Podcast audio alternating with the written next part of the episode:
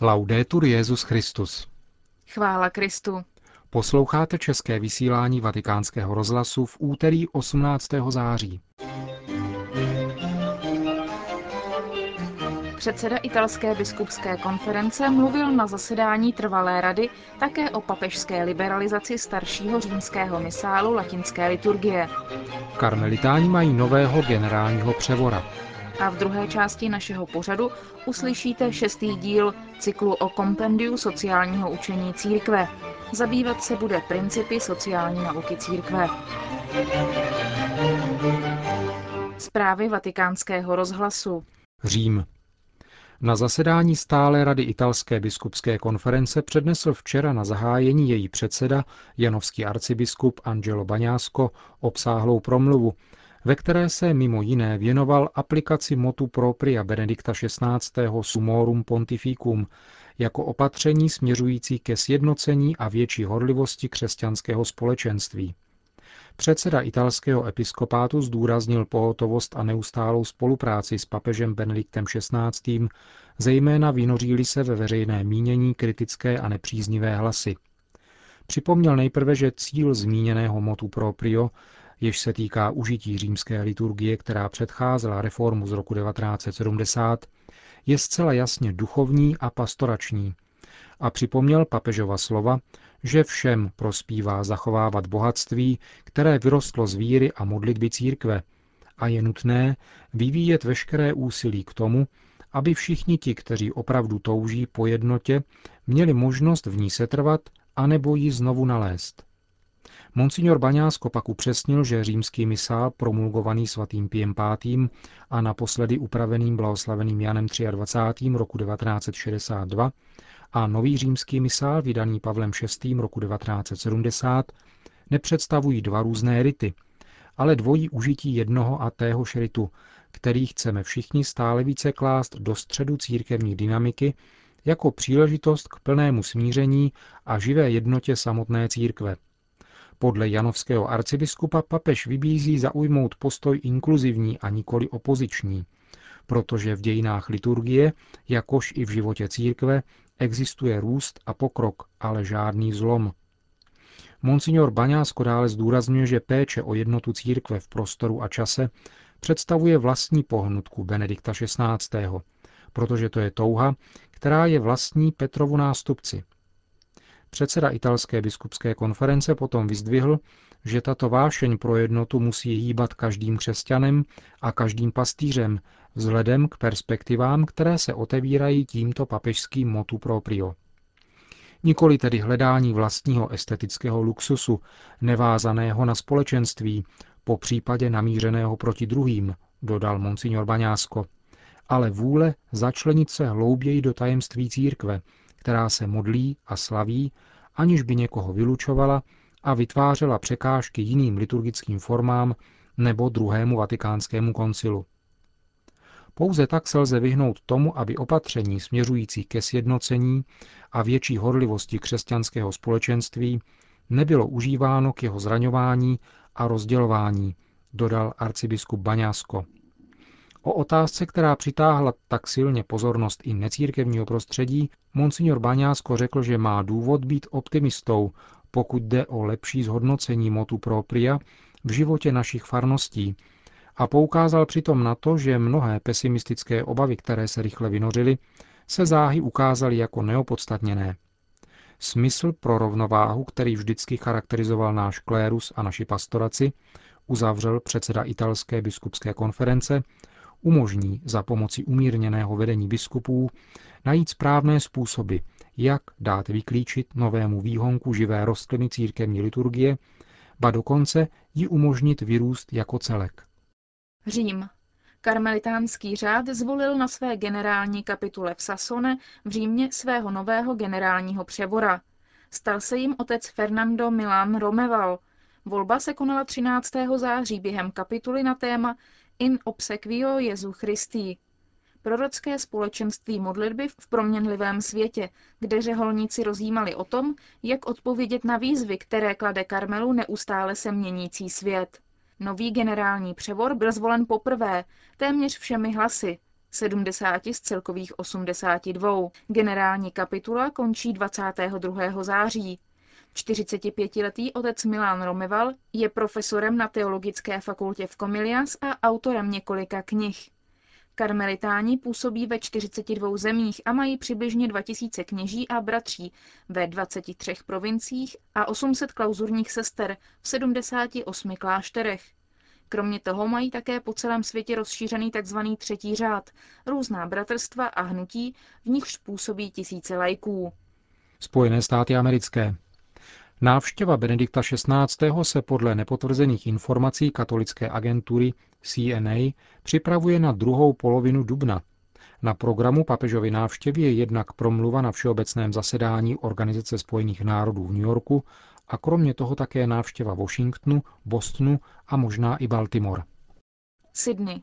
Organizátoři Světových dnů mládeže, které příští rok v Sydney proběhnou od 15. do 20. července, oznámili, že je na ně zaregistrováno už na 2000 handicapovaných. Generální koordinátor Světových dnů mládeže 2008, pomocný biskup ze Sydney Anthony Fisher, vysvětlil, že řetězec eucharistických adorací ve všech diecézích Austrálie už začal a mladé lidi z celého světa vyzval, aby se k modlitbám za přípravu události připojili. Biskup Anthony Fisher také připomněl, že na přípravách se podílí mladí z více než 150 zemí, včetně Číny, Iráku, východního Timoru nebo Spojených států. Španělsko. Ve Španělsku byla zahájena kampaň propagující činnost církve spolu s osvětou týkající se nových zásad daňových poplatků, které byly přijaty v prosinci minulého roku. Nová úprava umožňuje odepisovat část daní na potřeby církve. Od roku 2007 vstoupila nová úprava zákona v platnost. Hlavním zdrojem financování církve jsou dary věřících a také 7 promile z daní, ve svém daňovém přiznání může každý Španěl dobrovolně určit tuto sumu na potřeby církve. Konec zpráv. O kompendiu sociálního učení církve. Šestý díl. Cyklus připravuje velvyslanec České republiky u svatého stolce Pavel Jajtner.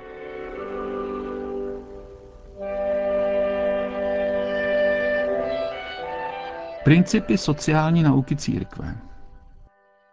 Kromě principu důstojnosti lidské osoby, jenž je principem základním, spočívá sociální nauka církve na principech společného dobra, subsidiarity a solidarity. Uvedené principy, jež si blíže vysvětlíme, mají hluboce morální význam, protože odkazují na nejhlubší základy, na nich stojí uspořádání společenského života. K plnému porozumění zmíněných principů je třeba jednat podle nich, přispívat k rozvoji života, který odpovídá lidské důstojnosti a k tomu jsou tyto principy také zaměřeny. Mravní požadavky v nich obsažené se vztahují jak na osobní působení jednotlivců, kteří jsou prvními a nenahraditelnými subjekty odpovědnými za společenský život na všech jeho rovinách, tak i na instituce, zákony, normy jednání a na občanské struktury. To vyplývá z jejich schopnosti ovlivňovat a podmiňovat na dlouhou dobu rozhodování mnoha lidí. Principy současně připomínají, že historicky existující společnost vzniká ze vzájemného prolínání svobod všech osob, které v dané společnosti působí a prostřednictvím svých rozhodnutí přispívají buď k jejímu rozvoji, anebo k jejímu úpadku. Pod pojmem společné dobro se rozumí souhrn podmínek společenského života, které jak skupinám, tak jednotlivým členům dovolují úplnější a snazší dosažení vlastní dokonalosti. Společné dobro nespočívá v prostém souhrnu jednotlivých dober každého subjektu příslušejícího ke společnosti. Protože patří všem i každému, je a zůstane společné. Protože je nedělitelné a protože jedině společně je možno toto dobro získat – zvětšovat a střežit, a to i vzhledem k budoucnosti. Stejně jako mravní jednání jednotlivce se naplňuje uskutečňováním dobra, tak také společenské jednání dosahuje svého naplnění, když se uskutečňuje společné dobro. Společné dobro zavazuje všechny příslušníky společnosti. Nikdo není sproštěn povinnosti spolupracovat podle svých vlastních schopností na uskutečňování společného dobra a na jeho rozvíjení. Odpovědnost za uskutečňování společného dobra přísluší nejen jednotlivým osobám, ale také státu, neboť společné dobro je důvodem existence politické autority. Univerzální určení statků. Bůh určil zemi a všechno, co je na ní, k užívání všem lidem a národům, takže stvořených statků se má dostat všem spravedlivou měrou. To žádá spravedlnost provázená láskou.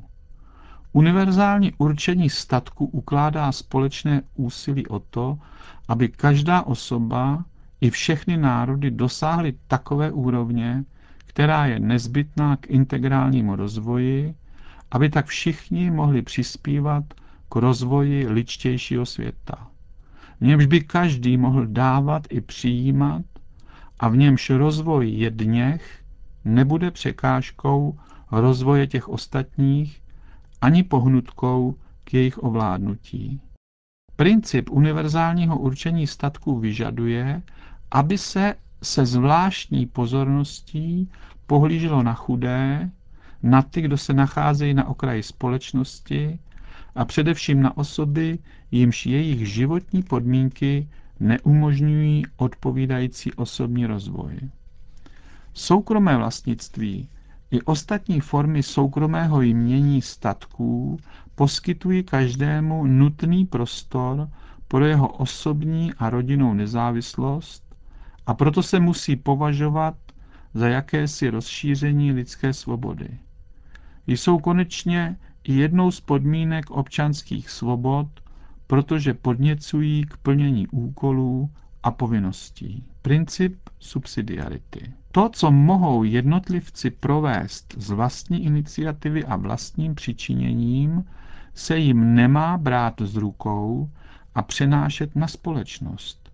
Stejně tak je proti spravedlnosti, když se převádí na větší a vyšší společenství to, co mohou vykonat a dobře provést společenství menší a nižší. To má totiž pak za následek těžké poškození a rozvrat sociálního řádu. Neboť každý společenský zásah svým působením a svou přirozenou povahou má přinášet pomoc údům těla společnosti, nikdy je však nemá ničit a pohlcovat. Na základě uvedeného principu subsidiarity musí všechny společnosti vyššího řádu zaujímat vůči nižším společnostem postoj služby či podpory, subsidium, ochrany a rozvíjení. Podíl na veřejném životě se nazývá participace. Zpráva veřejného života musí být plodem spoluzodpovědnosti každého člověka za společné dobro.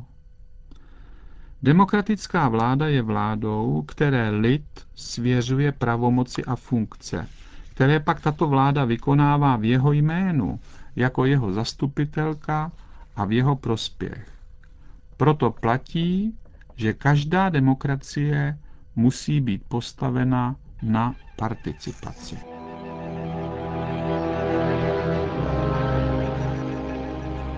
Slyšeli jste šestý díl cyklu o kompendiu sociálního učení církve. Připravil ho velvyslanec České republiky u svatého stolce Pavel Jajtner.